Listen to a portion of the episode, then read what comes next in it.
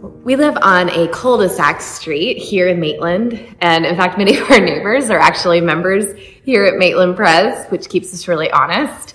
But between our street and the next street over, it's two streets in this one little neighborhood.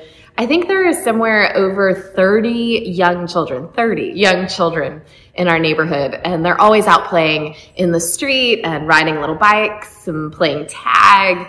And they are so fun to watch as they do this from a distance, inside my home, on the couch.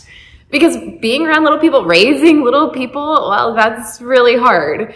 If you are a parent with small children at home, what you're doing is really hard. And for the rest of us, the next time you see someone who's raising small children, be kind to them because they are exhausted.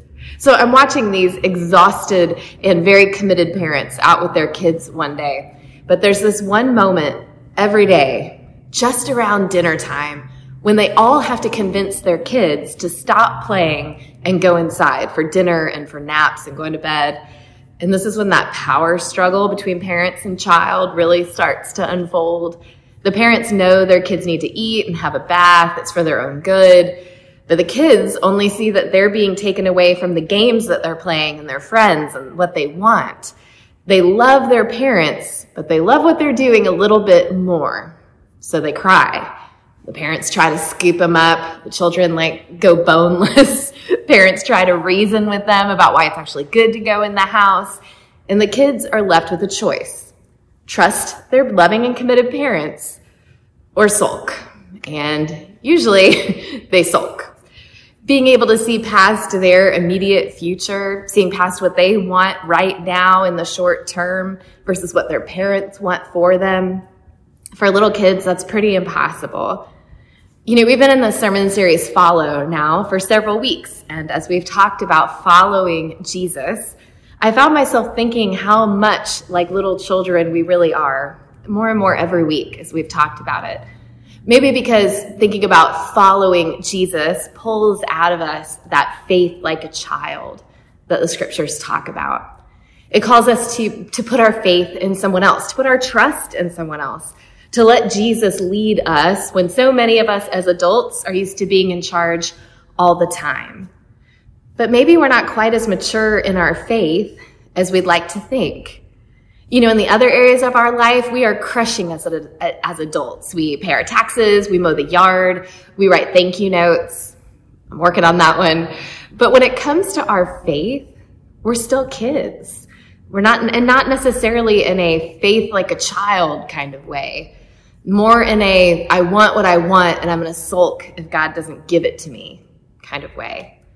Because once you start following Jesus, there's going to be times when you can see something you want. It's right there in front of you, but for some reason you just can't have it. Or you get this feeling that Jesus is calling you to follow him over here and go in a different direction from this thing that you want. Right there in front of you are the games you're playing with the, your friends in the street, like these kids in my neighborhood. And then Jesus says it's time to go inside and we have to make a decision. Are we going to sulk or try and run toward that thing that we really want? Or are you going to follow Jesus instead, trusting that what he wants is what's best for you, even if you can't see it? Now, this is not an easy decision. And in the Bible, we read about the disciples a lot, and the disciples were not strangers to this decision either.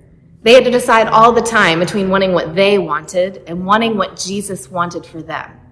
And this is what I love about the Bible that the disciples are so much like you and I. The disciples were just 12 guys who followed Jesus everywhere he went. And if anyone knew Jesus, it was them. They had heard everything he taught, they had seen all the miracles he had performed. But even the disciples had trouble seeing past the thing they wanted that was right in front of them. Even the disciples had trouble trusting Jesus knew what he was doing enough to follow him instead of looking out for the things they wanted instead. The disciples were there when a rich man approached Jesus and he wanted to know what he needed to do. And Jesus told him to follow. He would need to sell everything he had and give all the money to the poor. And the rich man leaves. He can't do it. And then Jesus kind of turns and looks at his disciples, and Peter is so frustrated with him. Peter says, Lord, we've given up everything already to follow you. In essence, Peter is like, Jesus, what more can I give up to follow you? Jesus knows all the temptation that came and comes with wealth and possession. Peter just sees the things he wants and he can't have. Then later, James and John, another couple disciples, come up to Jesus and say, We want to sit on your left and your right when you're glorified. Jesus knows they have no idea what they're really asking, that they could never carry that kind of responsibility. But all they see is the power that they want. And then we have this story from the Gospel of Matthew, chapter 6, verses 6 through 13. And it says, Now while Jesus was at Bethany in the house of Simon the leper, a woman came to him with an alabaster jar of very costly ointment, and she poured it on his head as he sat at the table. But the disciples, as they saw it, were angry and said, Why this waste? This ointment could have been sold for a large sum and the money given to the poor. But Jesus, aware of this, said to them, Why do you trouble this woman? She has performed a good service for me. For you will always have the poor with you, but you will not always have me. And by pouring this ointment on my body, she has prepared me for burial. Truly, I tell you, wherever the good news is proclaimed in the whole world, what she has done will be told in remembrance of her. And her story has been told. What's crazy is we don't even know her name. But this woman gives up her alabaster jar. This would have been worth an unimaginable amount of money. It was likely all she had. And she gives it up, breaks it open for Jesus her plans, and her dreams, all the things that she may have wanted for Jesus.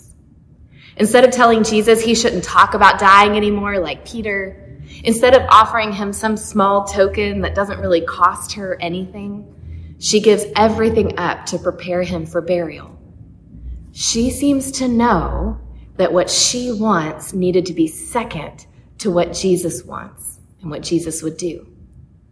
And then we have our disciples. They see the woman break open this alabaster jar and they're angry. And I can imagine, let's picture you and me, we're in that room and someone walks in with a huge stack of money, shreds it into confetti, and throws it in the air.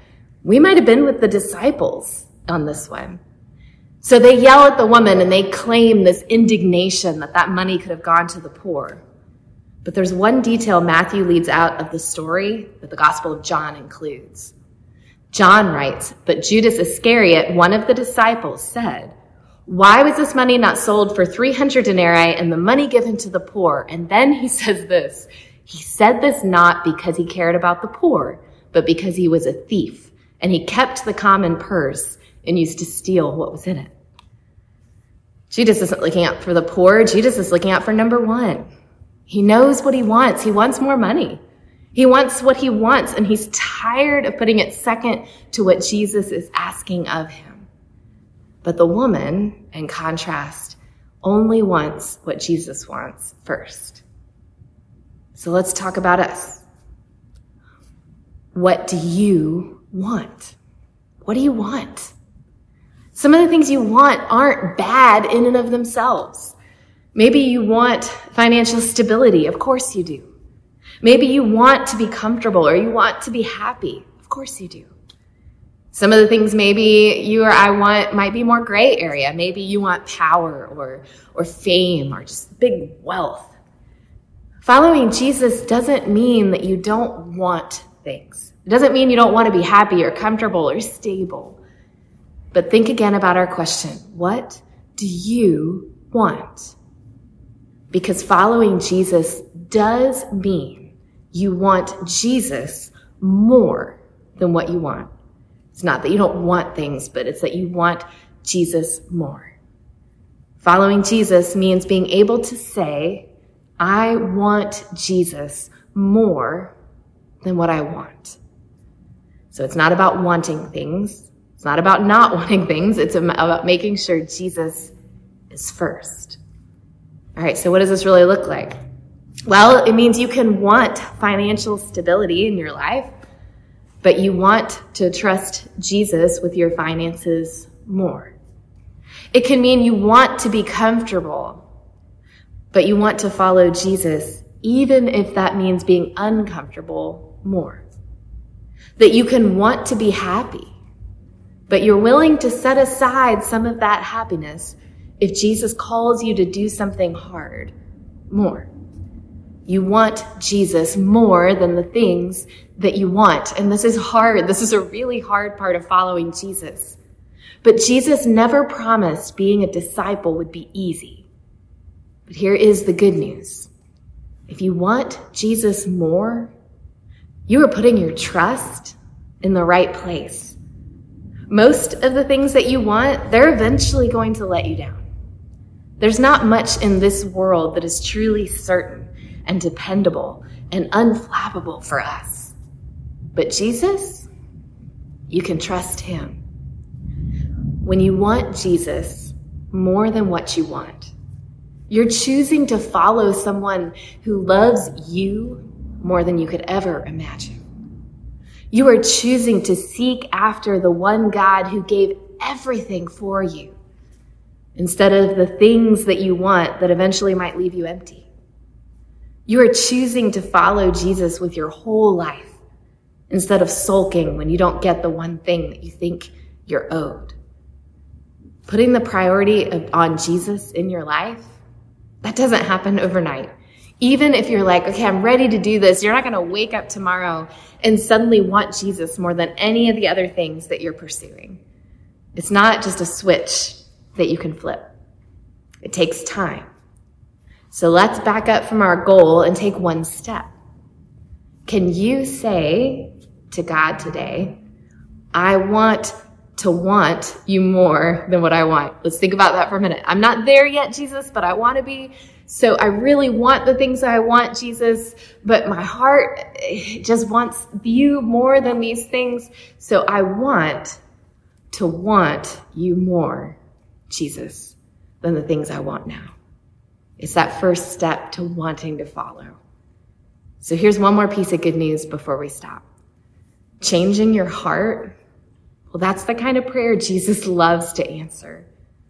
So if you're going to pray and say, God, I want to want you more than the things of this world, that's the kind of work that God loves to do in you. But it's hard work too. So don't pray it unless you mean it.